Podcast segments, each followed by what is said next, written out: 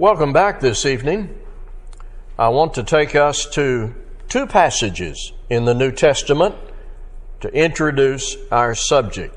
Ephesians 5, 19 through 20, and then Colossians 3, 16 and 17. You will see immediately what the common theme is. And you will connect what we're going to do over the next few minutes with what we've just been doing the last few minutes. Ephesians 5 19 and 20. Addressing one another in psalms and hymns and spiritual songs, singing and making melody to the Lord with your heart, giving thanks always and for everything to God the Father in the name of our Lord Jesus Christ. The next passage, Colossians 3 16 and 17. Let the word of Christ dwell in you richly, teaching and admonishing one another in all wisdom, singing psalms and hymns and spiritual songs with thankfulness in your hearts to God. And whatever you do in word or deed, do everything in the name of the Lord Jesus, giving thanks to God the Father through Him. A couple of weeks ago, there was the Berkeley family reunion in the Dallas Fort Worth area. And one of the highlights of that weekend was when all of us came together and spent some time singing. Songs like When We All Get to Heaven. The emotion in the room was not hidden. We found it difficult to maintain our volume and our tone with certain phrases because the words so well express the hope of our family and the legacy that we want to leave to the next generation. We prayed together that we will all get to heaven. So, coming from that event, a question lingered in my mind as I reviewed what we did, and that question that lingered in my mind, you have already figured, has become a sermon. What does music do for us? I want us to think about that for a few minutes tonight. In the general scope of music outside of spiritual songs, think about what music does for us. It may calm us. It may motivate us. It may refresh some memory. It can reignite some loyalty or allegiance. Music has the ability to inform, to enlighten, to excite, or in some cases to depress, depending upon the experience of the listener. What I want to say is, God did not give us singing just to occupy some time before the sermon or give us a break from listening to prayers some of the same effects that I just mentioned about music in general can be discovered in the spiritual singing Christians do when that singing is in keeping with God's Word. So I want to illustrate that tonight for a few minutes, and my aim is to remind us of the value of songs, hymns, and spiritual songs. Singing as described in the New Testament, can do four things for us it can move us, convict us, motivate us, and comfort us. All I want to do tonight is illustrate those products of singing spiritual songs. I want you to be ready here in a moment or two in Romans chapter 5. Romans chapter 5 will be the next place I'll go. But I want to illustrate the products of singing spiritual songs, and I want to do that with specific songs we've used in our worship this evening. I'm going to refer to lyrics from songs we sing to engage our attention. When I survey the wondrous cross. By the way, I don't expect you to be able to read the words on the screen, but this image is to illustrate what we're about to talk about. When we used this song a moment ago, what thoughts came to your mind? When we sing this with the understanding and the concentration that it deserves, I think one impact is we are moved. When I survey the wondrous cross on which the Prince of Glory died. Sometimes it's good to slow down, maybe at home, and just take these phrases and let them run through your mind slowly.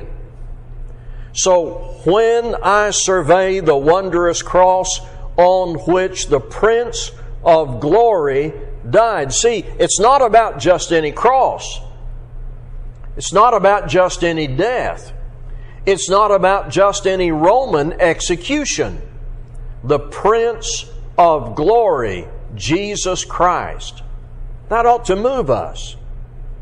Here's how this thought, this truth moves us. It says in another phrase here, it says, My richest gain I count but loss and pour contempt on all my pride. So, the greatest thing you could ever achieve here in the world, my richest gain, you count but loss compared to surveying the wondrous cross.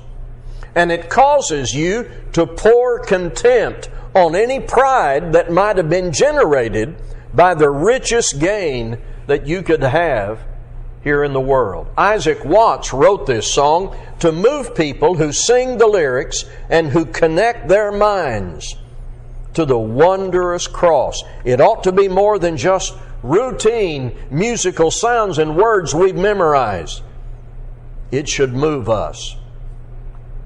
It says, Forbid it, Lord, that I should boast save in the death of Christ.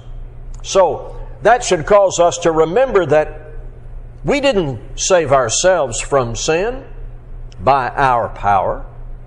It wasn't a plan that we conceived to redeem our souls. It was what God did through Christ that we received by the activity of faith.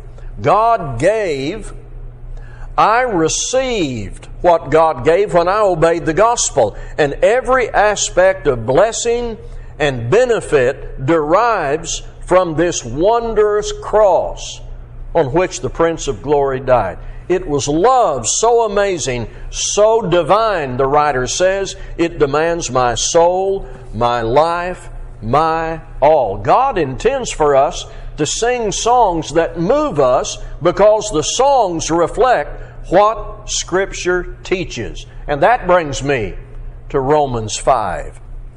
Listen to some of this in Romans 5, starting at verse 1, and think of it, think of it as the basis for the words in this song, The Wondrous Cross.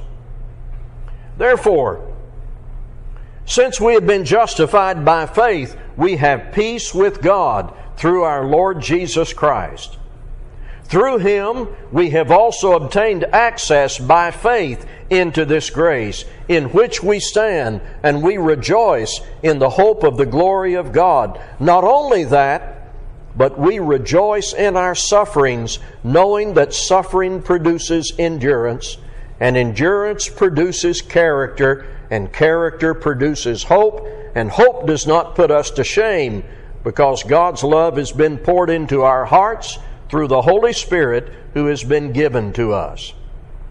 For while we were still weak, at the right time, Christ died for the ungodly. For one will scarcely die for a righteous person, Though perhaps for a good person one would even dare to die, but God shows His love for us in that while we were still sinners, Christ died for us. Since therefore we have now been justified by His blood, much more we will be saved from wrath by Him. For if while we were enemies we were reconciled to God by the death of His Son, much more, now that we are reconciled, shall we be saved by His life. More than that, we also rejoice in God through our Lord Jesus Christ, through whom we have now received reconciliation. The songs about the cross all through the books we have provoke our memory of these rich passages in the Word of God about what the cross should mean to us. Songs in our book that we used can move us. Songs can also convict us. Is thy heart right with God? Many of the songs in our book, especially those that are designed to convict, have question after question for us to personally respond to as we sing and after we sing. So the question, is thy heart right with God? It should be sung and thought about personally. It doesn't say, is his heart right with God? Is her heart right with God? No. Is thy heart right with God? My heart, your heart. Am I right with God? And within songs like this, you'll find very often associated questions that are subordinate to the main question. So, have your affections been nailed to the cross. And in verse 2, Has thou dominion over, over self and over sin? Are all thy powers under Jesus' control? Dost thou count all things for Jesus but loss? Over all evil without and within? Do you see there's a primary question and then subordinate to that, but connected to it, all these other questions that are designed to convict us should we need to be convicted. Now, the only way you can discover if you need to be is to think about it and evaluate yourself. Songs like this are designed to get us to think about our present standing with God. Are there lingering sins and guilt that need to be taken care of? Is there some sin that we're holding to? It prompts if we focus on it as we should, complete inside outside checkup of our spiritual health. Is thy heart right with God? Turn to Acts chapter 8. I want to point out something from Acts chapter 8. There is a narrative given by Luke about the work of gospel preaching in Samaria. This man, Simon, was baptized, and then he got his mind focused on the miracles performed by the apostles. And he was absorbed by that and attracted to that, and he coveted those miracles. I want us to look at what Peter said to him in verse 21. Your heart is not right before God. Now, immediately the next line shows what he needed to do. Repent of your wickedness and pray to God. How simple is that? Your heart is not right before God. What do you do? Repent of your wickedness and pray to God. And that's where this song ought to lead us to such examination that should we be convicted, we will engage in the repentance that is prescribed here. So the inquiry that needs to occur, occur within me and within you is, Is my heart right with God? Songs can move us, those about the cross especially. Songs can convict us. Is thy heart right with God? Songs in our book that we use can also motivate us to action. Soldiers of Christ, arise. Think about in literal armies around the world, soldiers don't just sit around all day. The idea of good military combat and defense always implies activity. You get up and you engage in duty, bringing your energy and your experience and your training to the task at hand. Well, the task for Christians is, in the battle day to day, resisting the devil, fighting the good fight, defending the faith, attacking and exposing the sins of our time, helping fellow soldiers, and reaching the lost. So that's all activity. Soldiers of Christ, arise, it says. Soldiers of Christ, arise. I'm going to I'm going to turn to Ephesians in chapter 6 and we're going to look at verses 10 through 18 and see how that connects to this particular hymn. Ephesians chapter 6, beginning at verse 10. Finally, be strong in the Lord and in the strength of his might. Put on the whole armor of God, that you may be able to stand against the schemes of the devil. For we do not wrestle against flesh and blood, but against the rulers, against the authorities, against the cosmic powers over this present darkness, against the spiritual forces of evil in the heavenly places. Therefore, take up the whole armor of God, that you may be able to withstand in the evil day, and having done all, to stand firm. Stand therefore, having fastened on the belt of truth, and having put on the breastplate of righteousness, and as shoes for your feet, having put on the readiness given by the gospel of peace. In all circumstances, take up the shield of faith with which you can extinguish all the flaming darts of the evil one, and take the helmet of salvation and the sword of the Spirit, which is the Word of God, praying at all times in the Spirit with all prayer and supplication. To that end, keep alert with all perseverance making supplication for all the saints. By the way, the version of Soldiers of Christ Arise that is here is not the same one that's in the book musically. But I wanted to show you something on the slide here. Uh, do you see the uh, you see that sentence right there? Can anybody? No, you can't read that, but I'm going to read that for you. In this particular edition of the song, it describes in a footnote that word panoply. That's in the King James, and that's that's in the song that we use. And it's described as anything that protects sufficiently or completely and forms a magnificent covering, especially a full suit of armor. You see that the writer had in mind Ephesians 6, 10 through 18. And then I'm going to add to that another one we use often. We're marching to Zion. The Zion of this song is heaven where God's throne is, that we can witness and surround with worship if we get there.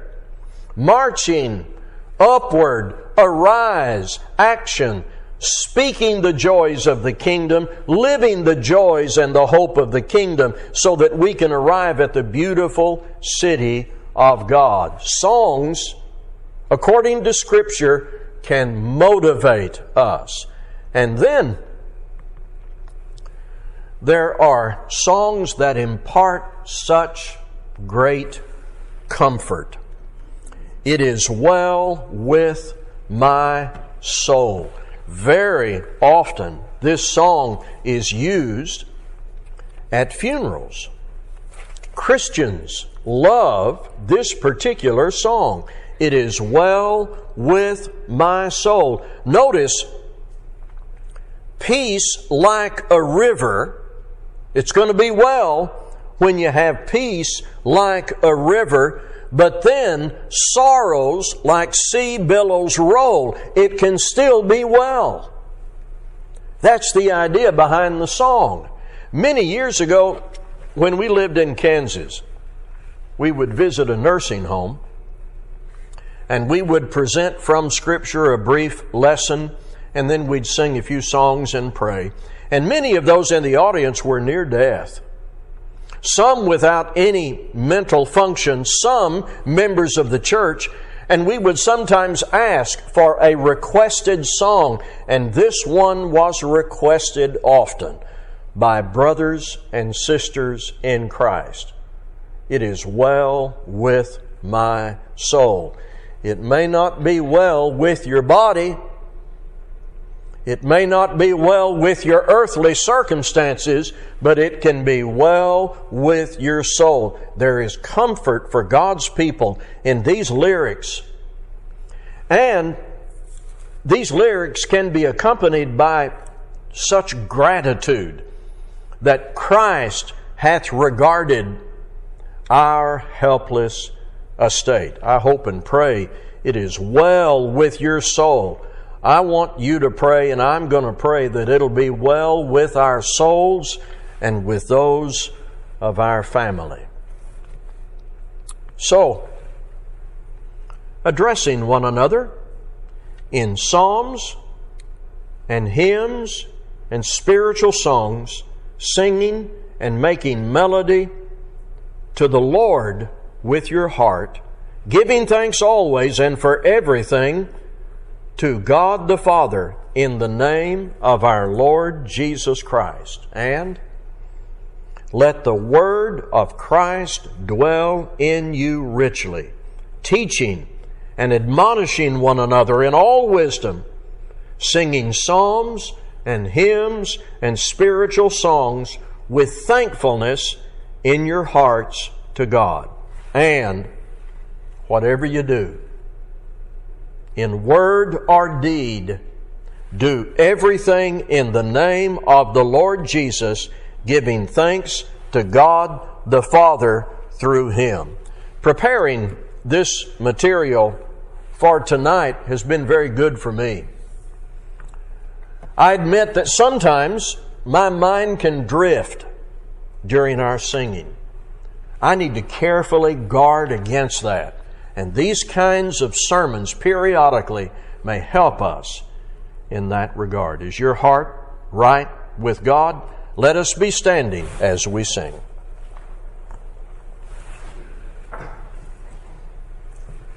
Affection's been nailed to the cross.